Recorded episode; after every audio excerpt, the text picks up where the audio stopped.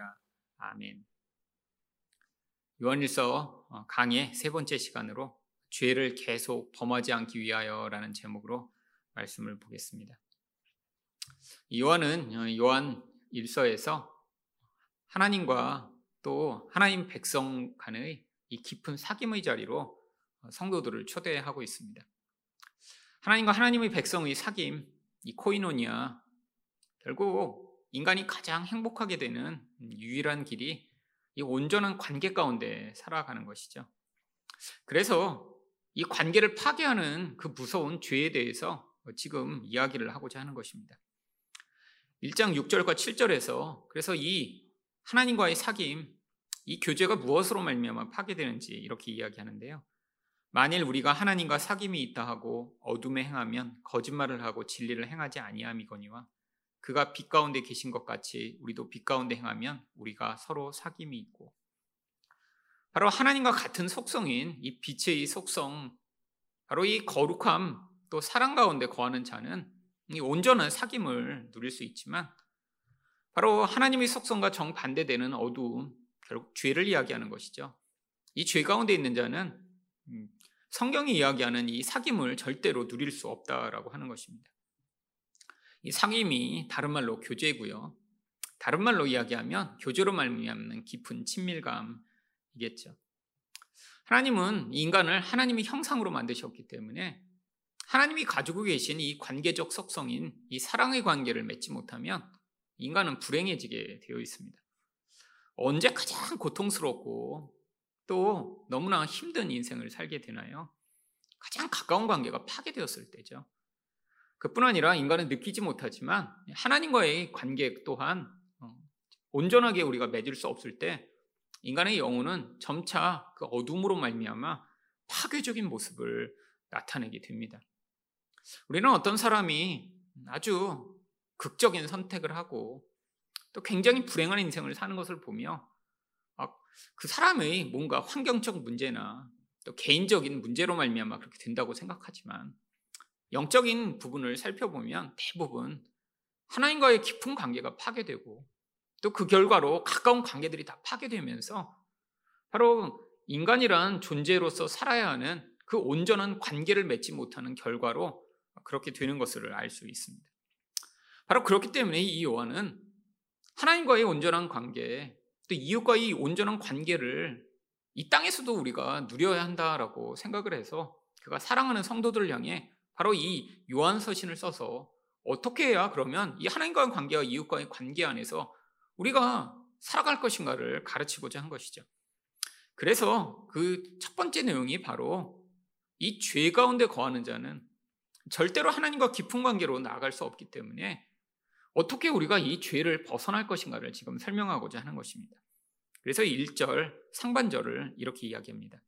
나의 자녀들아 내가 이것을 너희에게 쓰면 너희로 죄를 범하지 않게 하려 함이라.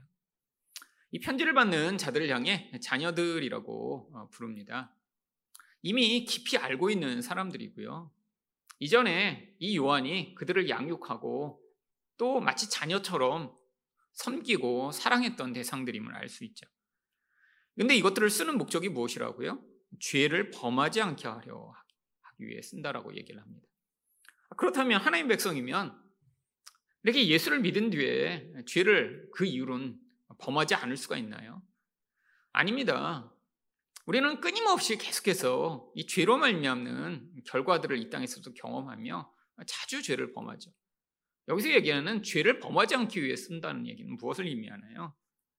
바로 여기는 이 헬라어 시제의 현재로 사용되어서 끊임없이 계속해서 죄를 범하는 상태를 이야기합니다.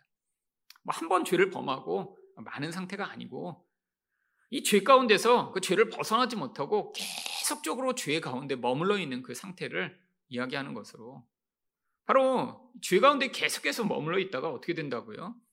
하나님과의 관계가 깨어지고 이웃과의 관계가 깨어져 개인적으로도 가장 불행한 상태에 빠지기 때문에 계속해서 우리가 이 죄 가운데 머물러 있지 않도록 그러면 어떻게 해야 되겠냐를 설명하고자 하는 것이죠. 그렇다면 어떻게 해야 죄를 계속 범하지 않을 수 있을까요? 첫 번째로 대언자 예수님의 대속을 믿어야 합니다. 지금 이게 계속해서 죄를 범하는 것이 아니라 한 번 죄를 짓는 것에 대해 이야기한다면 바로 1절 하반절 내용과 서로 모순됩니다. 왜냐하면 하반절에서 뭐라고 또 얘기하나요? 만일 누가 죄를 범하여도 아니, 죄를 짓지 않는 법을 이야기한다고 하다가 네가 혹시 죄를 범하면 이렇게 이야기하는 것이 바로 앞에서는 계속해서 죄를 짓는 것을 그럼 우리가 어떻게 피할 것인가를 지금 이야기하고자 하는데 그런데도 너희가 나중에 죄를 지을 수 있어. 하지만 그렇게 한 번, 두 번 죄를 짓는 건 괜찮아 라고 이야기하는 것이죠. 왜죠? 아버지 앞에서 우리에게 대언자가 있으니 곧 의로우신 예수 그리스도시라. 예수님이 의로우십니다. 여기서 왜 예수님이 의로우시다고 이야기하는 것인가요?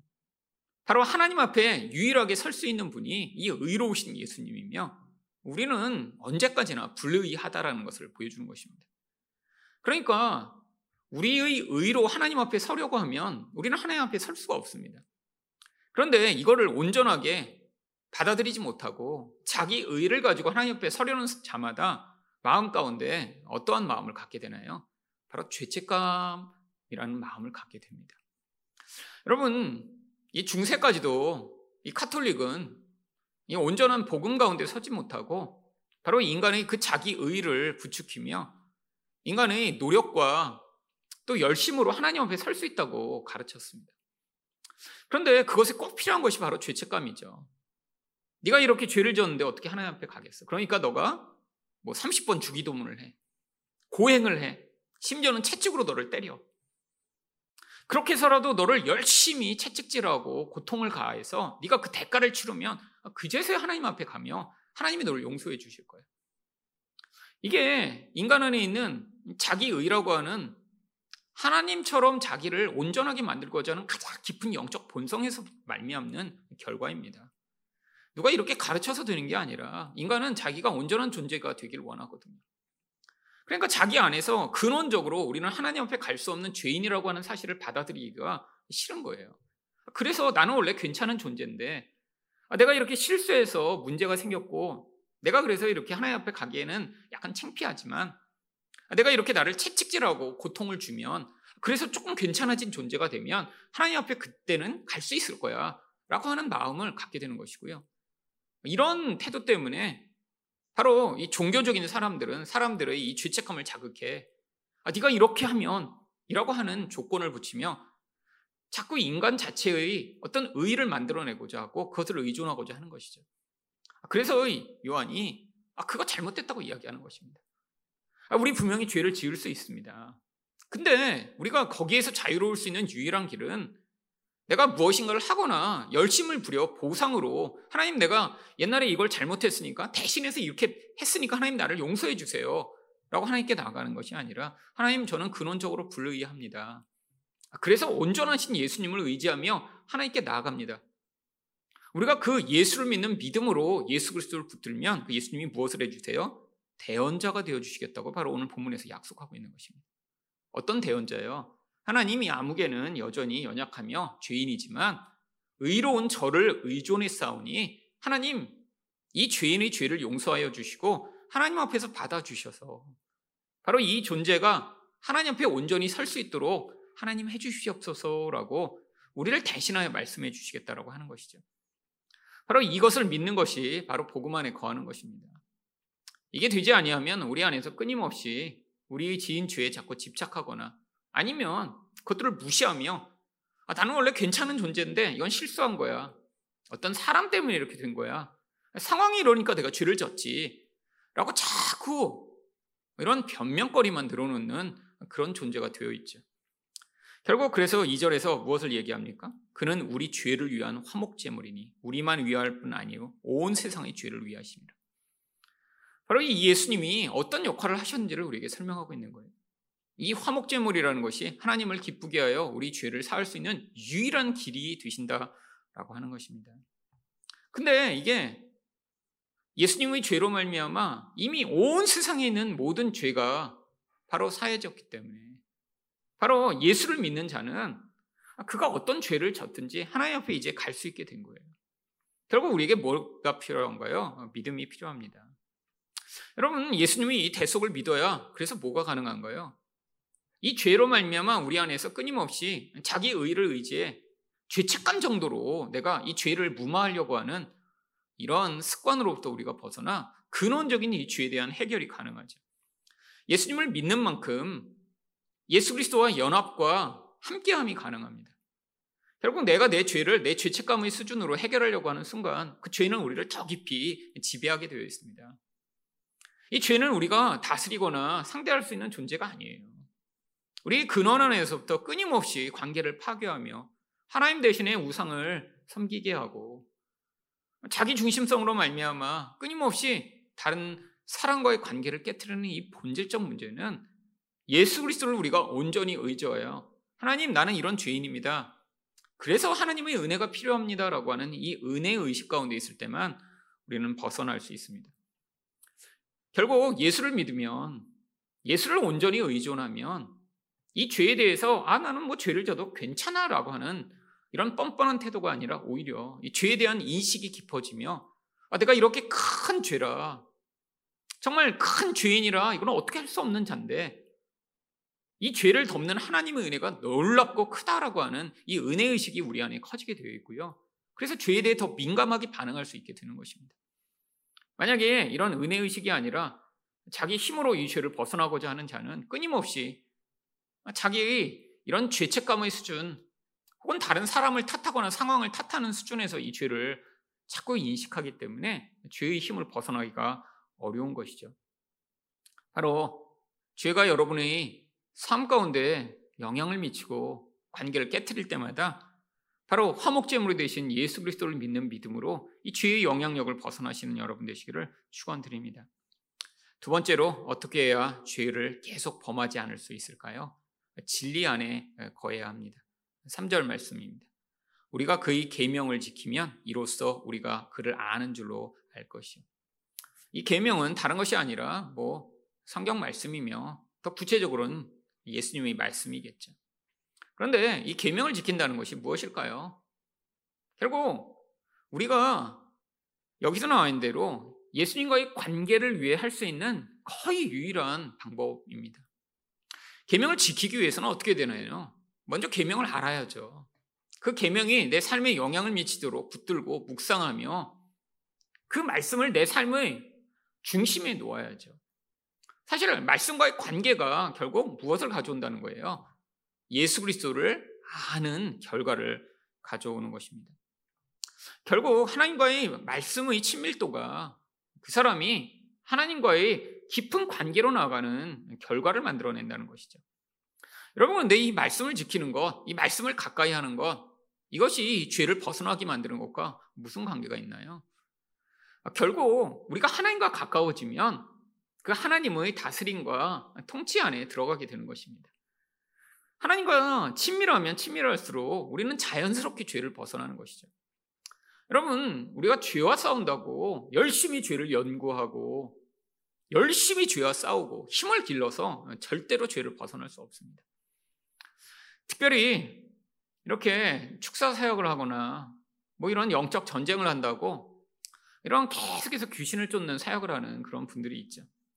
그런데 그분들이 실수한 게 무엇이냐면 열심히 귀신을 쫓고 이렇게 영적 전쟁을 하면 세상의 마귀가 다 쫓겨나가며 아 이렇게 놀라운 승리를 얻을 것이라고 생각해서 자꾸 그런 일에 몰두를 하는데 대부분 이런 축사 사역을 많이 하는 분들은 예수님을 닮아가며 아름다운 결과를 남기기보다는 자신이 스스로 우상이 되고 또한 점점 점점 하나님과 관계없는 모습을 갖게 되는 경우가 많이 있습니다.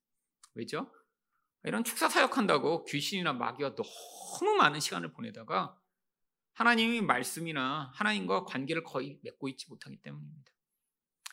여러분 그런 경우 굉장히 많아요. 엄청나게 큰 교회를 이루었습니다. 그런데 한국 교회 가운데도 교회의 모든 사역이 다 축사예요. 감기만 걸려도 감기 귀신이 들렸다고 감기 귀신 쫓아야 되고 뭐 눈에 다락지 나면 뭐 약 먹는 게 아니라 다래끼 귀신 들렸다고 축사하고 교회가 몇몇 명이 되는 큰 교회가 세워졌죠. 근데 문제가 뭐죠? 그런 일을 했던 그 목사님이 그 교회에서 우상처럼 되어버렸습니다. 예전에 그래서 그 교회 마당에 그 목사님이 동상까지 세워놓고 그랬어요.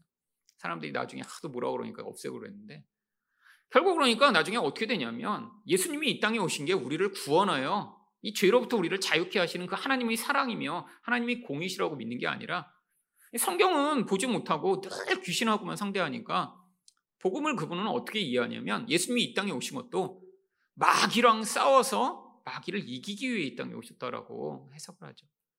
여러분 마귀랑 싸워 이기는 것은 결과로 나타나는 것입니다. 결국 인간 자체가 스스로 하나님처럼 되려고 선악과를 따먹어 하나님을 반역하여 이 죄가 인류 내내 인간들을 지배하기 때문에 거기서 자유롭게 인간이 하나님과 다시 함께할 수 있는 길을 열어주시기 오신 것인데 이렇게 왜곡된 결과들을 만들어내는 것이죠. 결국 우리가 이 죄에서 벗어나기 위해 유일하게 할 수 있는 길은 마귀랑 싸우거나 죄랑 싸우는 것이 아닙니다.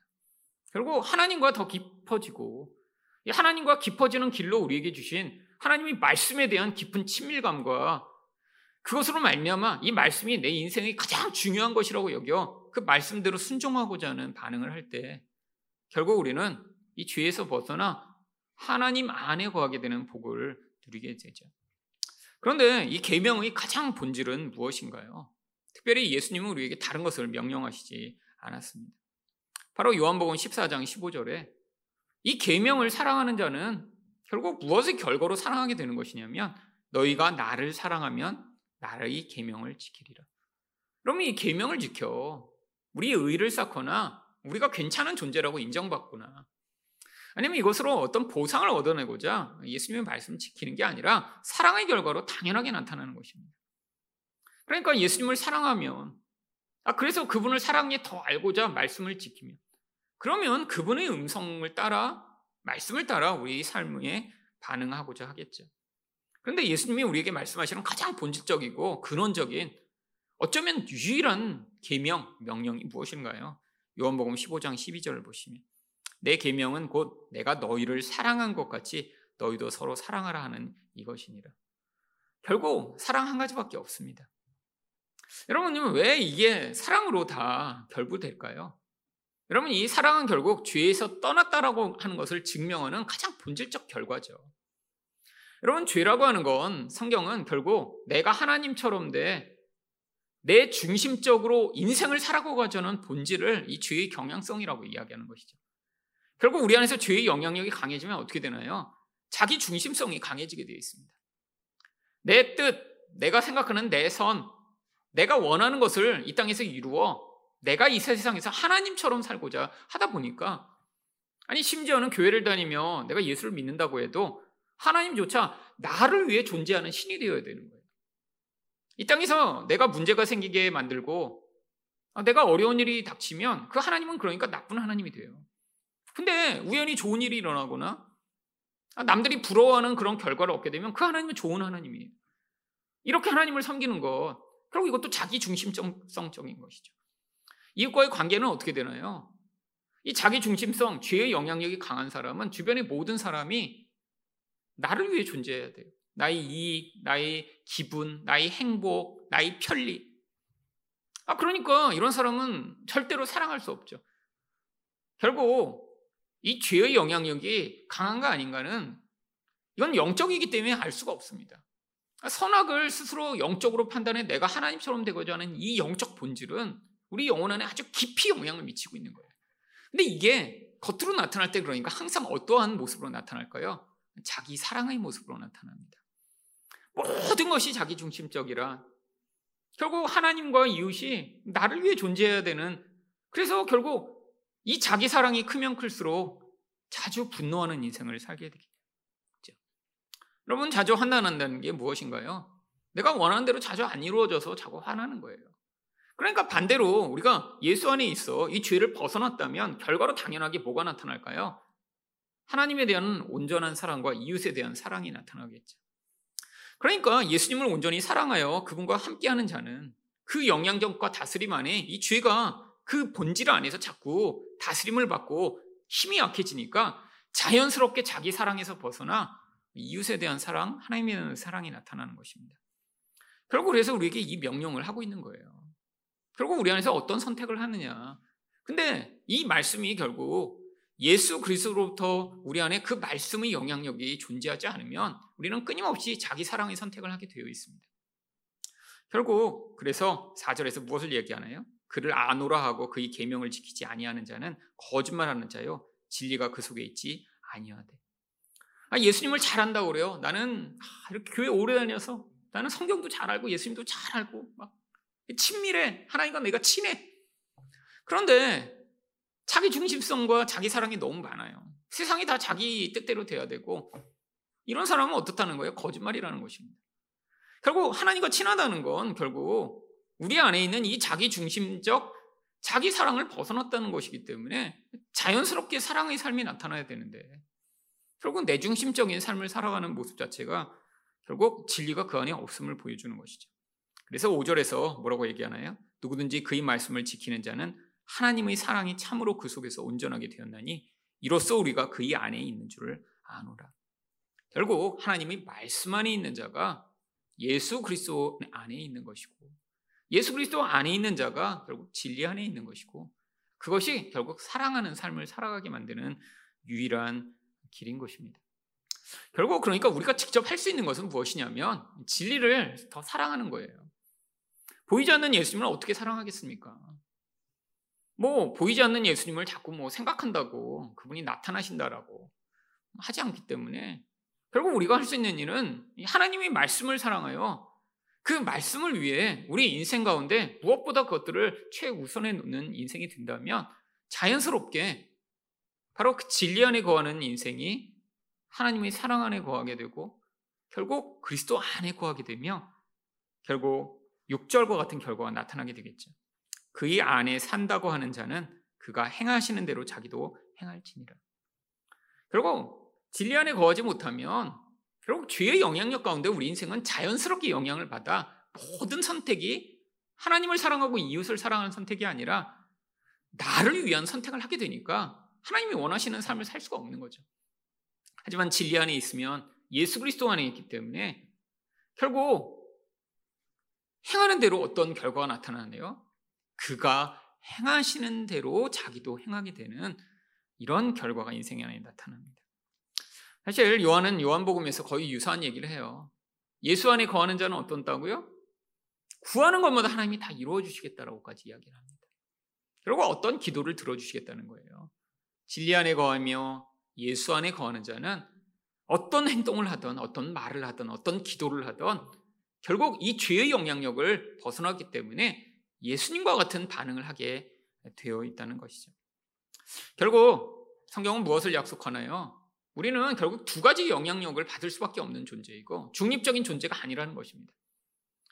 진리 안에 거해 예수의 영향력을 받아 사랑하는 삶을 살 거나 아니면 내가 진리를 떠나 살다 내 죄가 나의 인생 가운데 영향을 미쳐 자기 중심적인 인생을 살며 결국 파괴적인 인생을 사는 이 결과가 우리 인생의 두 가지 길밖에 없는 거예요. 많은 사람들은 이런 영적 현실을 모르기 때문에 어떻게 얘기하나요? 나는 내 마음대로 살겠다라고 주장을 하죠. 내 원한 대로 인생을 살고 그게 제일 행복한 길이라고 여기지만 그런 길은 없습니다. 인간이라는 존재는 진리를 따라 예수 안에서 사랑하는 삶을 살던 아니면 죄의 영향력 가운데 이 인생 가운데 하나님과 멀어져 파괴적인 인생을 살며 결국 마귀의 노예가 되는 삶을 살게 되는 이 두 가지 길 가운데 요한은 우리를 향해 이 하나님과 사귐의 자리, 우리가 서로 깊은 사귐의 자리로 나가 그 놀라운 코이노니아의 행복을 같이 누리자라고 계속해서 이 죄 가운데 거하지 않기를 바로 권고하고 있는 것입니다. 바로 예수 그리스도가 우리의 대언자가 되시며 또한 진리 안에 거함으로 바로 계속해서 죄 가운데 머물지 아니하고 예수 그리스도와 같은 삶을 사시는 여러분 되시기를 축원드립니다.